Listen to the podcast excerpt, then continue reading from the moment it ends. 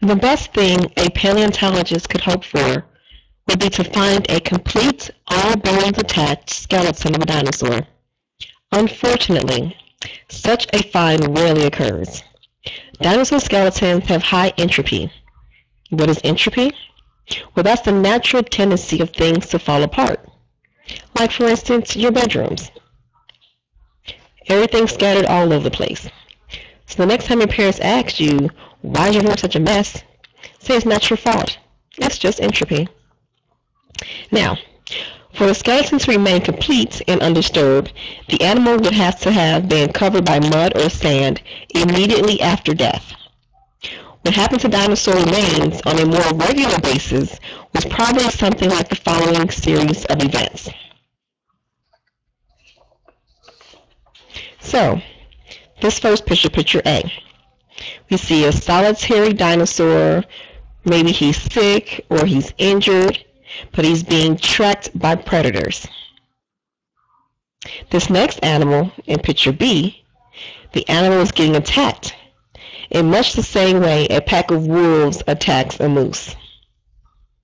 In C, minutes to hours later, cruelly, even as the prey was dying, the gorging and dismembering of the attackers by the attackers began.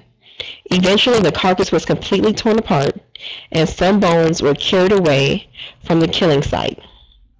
In picture D, occurring days or weeks after the kill, after the skeleton remains lay exposed on the surface, they were assaulted by the weather, and the bones were further disturbed.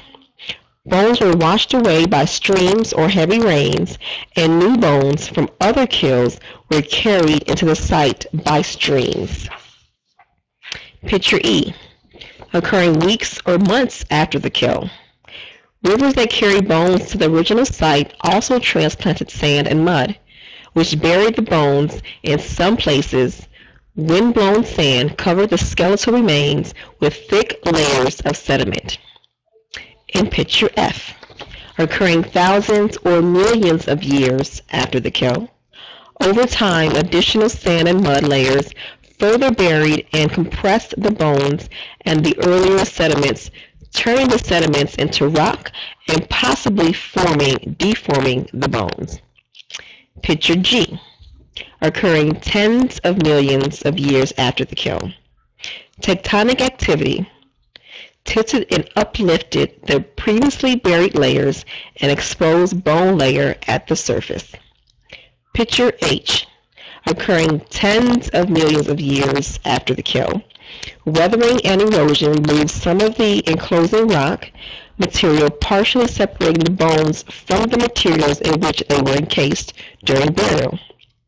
Careful collection will recover as much of the original material as possible.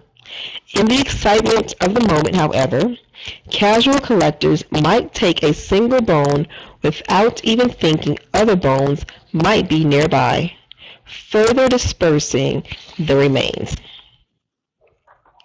In short, all the processes at work operate to separate and disperse the bones of the original skeleton.